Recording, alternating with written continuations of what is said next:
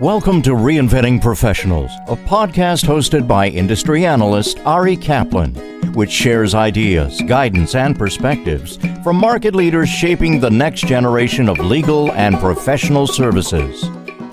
This is Ari Kaplan, and I'm speaking today with Jon Tobin, a lawyer and the founder of Counsel for Creators, which is a Los Angeles based law firm that works with clients in the arts, entertainment, software development, and other sectors and offers a legal subscription model to make the law accessible for small businesses. Hi, Jon. How are you? I'm great. How are you doing today, Ari? I'm doing really well. I'm looking forward to catching up. So tell us about your background and the genesis of Counsel for Creators before being a lawyer, I was a designer and software developer. So when I went to law school and became a lawyer, I knew that's the area of law that I wanted to work in. I knew that I wanted to help people who are starting businesses or doing creative work use the law better. So that's why I started Counsel for Creators. And then what happened along the way is we developed the subscription program. And this was something that we've used to make the law accessible to businesses who before if they tried to hire a lawyer it was expensive or intimidating or just not user friendly so that's what we've been trying to fix with our law firm. Who are your typical clients and what are their common legal needs? We have a wide range of clients. I mean, we have clients who are artists, so that can be everything from fine artists to muralists to musicians to graphic designers, architects, entertainment people, tech companies, it really runs a pretty wide gamut. But what they all have in common typically is they're companies that are trying to build a strong brand and they're companies that have some sort of creative element to what they do. So they're creating something new, whether that's software, whether that's books, whether that's some sort of online course or new product that they're putting out. And so we help them understand okay, what's the legal framework that you need to have set up to make all of that work really well. What prompted you to begin offering a legal subscription program?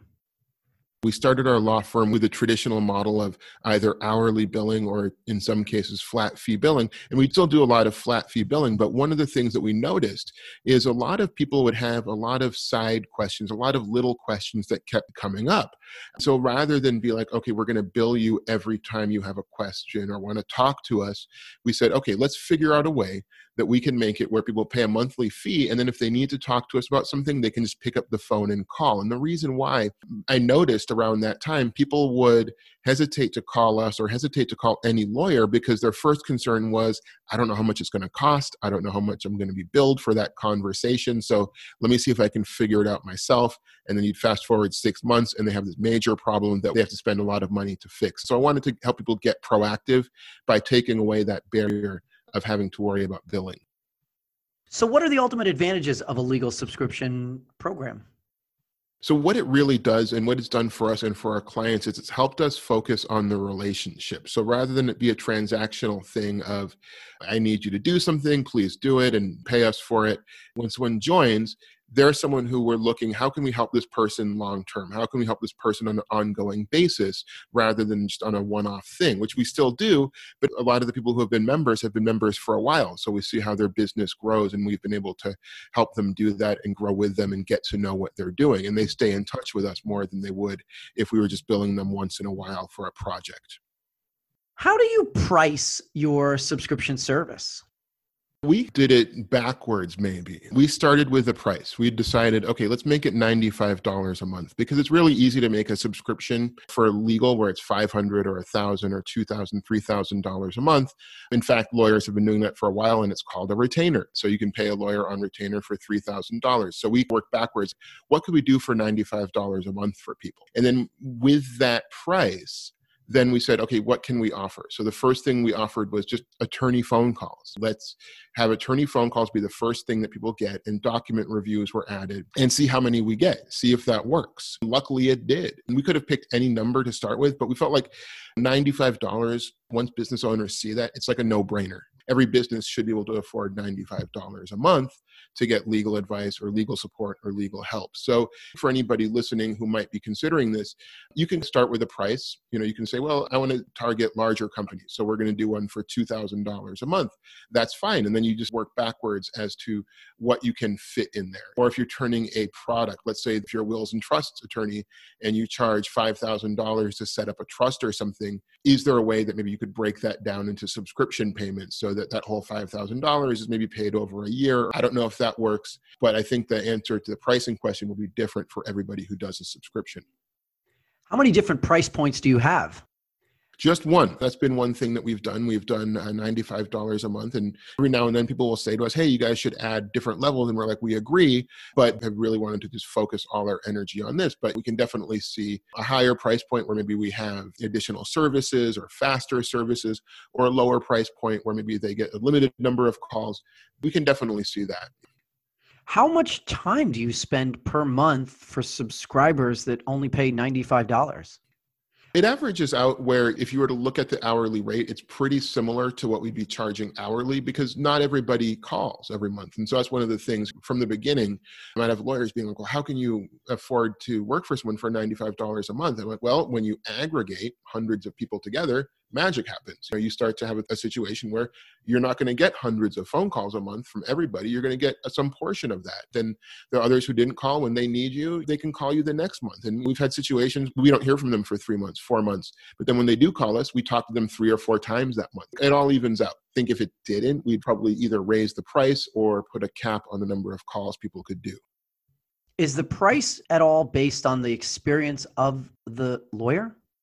Yeah, generally it's based off of our hourly rate. So that's where we calculate things from and what we compare things to. Like, is this better hourly or not? So we average out the firm's rates because my partner and I charge more than our associate, for instance. And so we look at it as a blended firm rate and then average against that. In what instances do you offer an alternative fee structure over the subscription model? The only other real offering that we do is our flat fee things. And so those work well with the subscription model. Let's say somebody needs a trademark registration or needs to set up a new company. That's something we do on a flat fee. So we can do that as a flat fee project. But then if they're like, hey, we just set up the company and I actually have a random question about hiring my first employee, great. That's what the subscription is set up for. So a lot of people actually do both things. We've had a lot of people who come to us and they're like, hey, we want to just do the trademark registration for the flat fee. We saw your subscription when we want to do that. And then they'll join because they're like, now that we think about it, we have a ton of questions. We have a lot of things we want to know. What's the advantage for the firm? What it does is it creates predictable income. It's recurring revenue, so it's nice that every month we can have pretty reliable income. Then also, again, having that relationship with the client, being able to help them in a way that wasn't available before. We can actually do a better job. We can get to know our clients, and we don't have to worry necessarily about the administrative overhead of billing every time we pick up the telephone. With respect to the law firm economics, which is more advantageous for the firm, a subscription program or to bill by the hour, notwithstanding the fact that it may be inconsistent?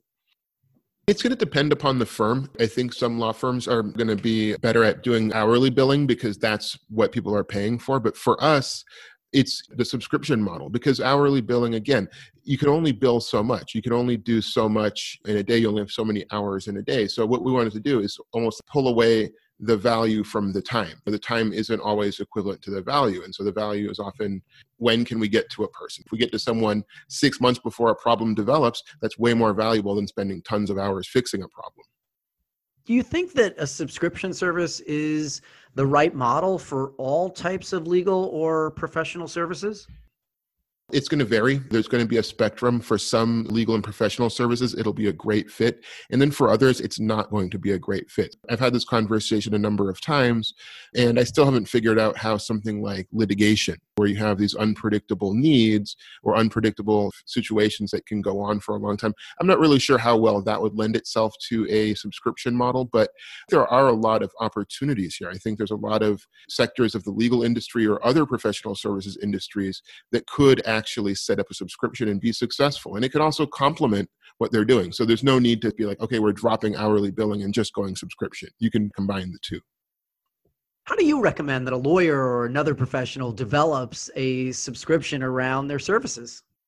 The first step is to take on the mindset of being an entrepreneur, developing a new offering. So, what that's going to be is figure out one thing that maybe is recurring or that can be done over time. So, there's recurring value or recurring interactions, and see if there's a part of your practice that maybe would lend itself to subscription. So, maybe if you're a wills and trusts lawyer, maybe you have something where quarterly people can pay you to have you review changes in their life that might mean changes in their will or something. I usually tell people start small. Don't say I have to change my whole law practice over, but start simply and then build. So if something's working, do more of it. If something isn't working or people aren't into it, do less of it. It's not going to work for everybody. And even if your area of law would lend itself to subscription, maybe not everybody wants to do that work that it would take to make everything work as a subscription practice.